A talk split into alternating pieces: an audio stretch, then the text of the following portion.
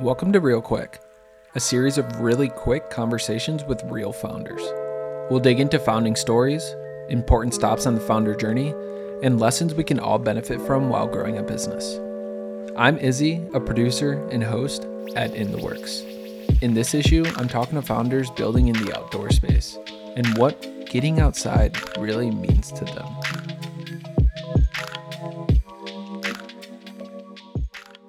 Welcome to Real Quick. I'm Izzy, and my guest today is Mark Bowles. He's the owner operator of Intrinsic Provisions, which is one of three black owned outdoor stores in the nation.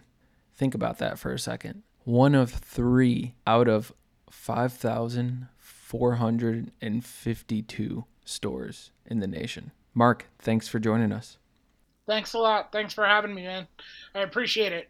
My name is Mark Bowles. In 2019, I had the really bright idea of starting an outdoor lifestyle store. That would mean, if you're doing the math correct, uh, and you still have an understanding of space and time, that my second year of business was COVID. But regardless, I did it. I'm still here.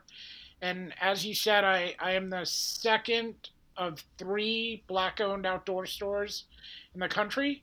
I'll give a shout out to the other two Slim Pickins outfitters in Stevensville, Texas.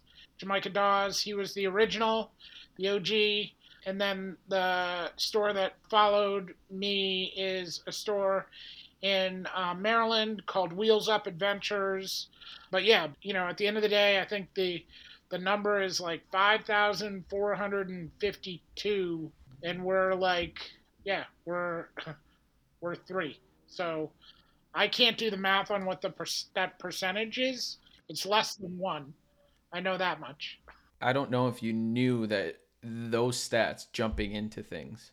But now sitting back and looking back and being able to say I'm one of 3 has to be amazing, but at the same time it has to piss you off a little bit that for so long this has been kind of the case. So it's funny, you know, I I grew up afforded a lot of privilege, not necessarily from from money, um, but my grandfather was a civil rights leader in the '60s. His name was Whitney Young, uh, Whitney M. Young Jr. You know, he was sort of one of the big sort of three, four civil rights leaders in the '60s.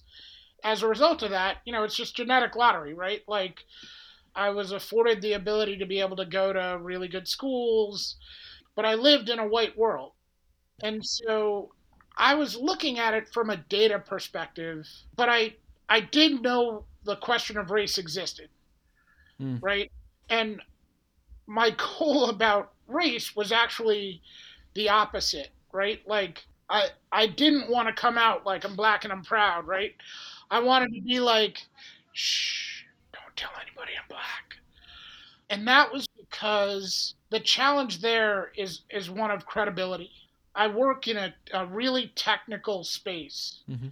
And the immediate question for anybody is like, are you qualified to start selling me something where like I'm asking you a question about whether or not this is going to be good for hypothermia or like I'm asking you a question about like cambers or rockers on skis or you know there's there's all this sort of technical stuff that goes into gear.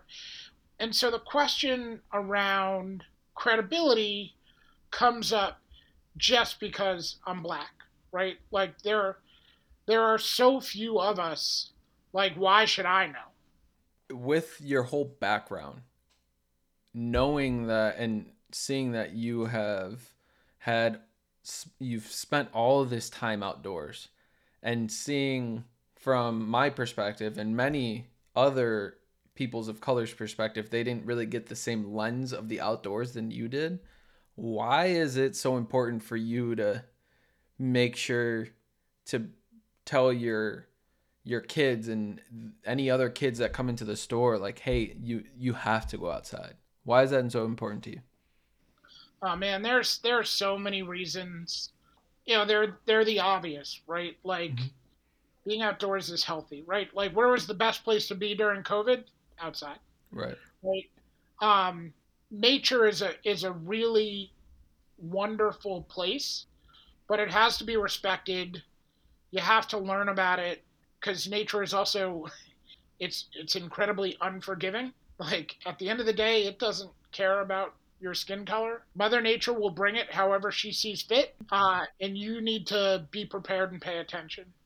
You know, at some point, it dawned on me that I was listening back to Selema Masekela. Like at some point, he said, "You know, the outdoors are like the last safe space for white people, right? Like if you think about like to get to places in the outdoors, like you usually have to go through a white enclave to get there." and and that is you know largely by design and the reality is is people of color though we have the longest standing relationships with nature by far.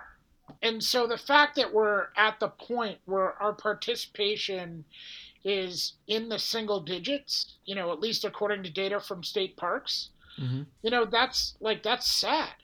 And for a lot of people you know they'll they'll say like oh like you're skiing or like you're going mountain biking or like you're doing white people stuff.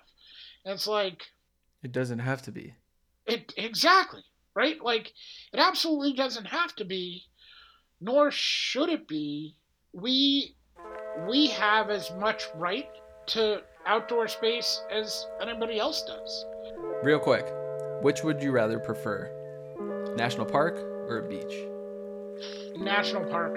Real quick, what's your go-to drink in the morning? Coffee or water? Real quick, how can someone follow along in your journey and just tune into all the work that you have on future? Uh, our Instagram page is by far the, the best way. Um, at Intrinsic Provisions on Instagram. Thanks for listening Real Quick. In this issue, I chatted with three founders building in the outdoor space. If you haven't already, check out all the amazing other content at intheworks.com.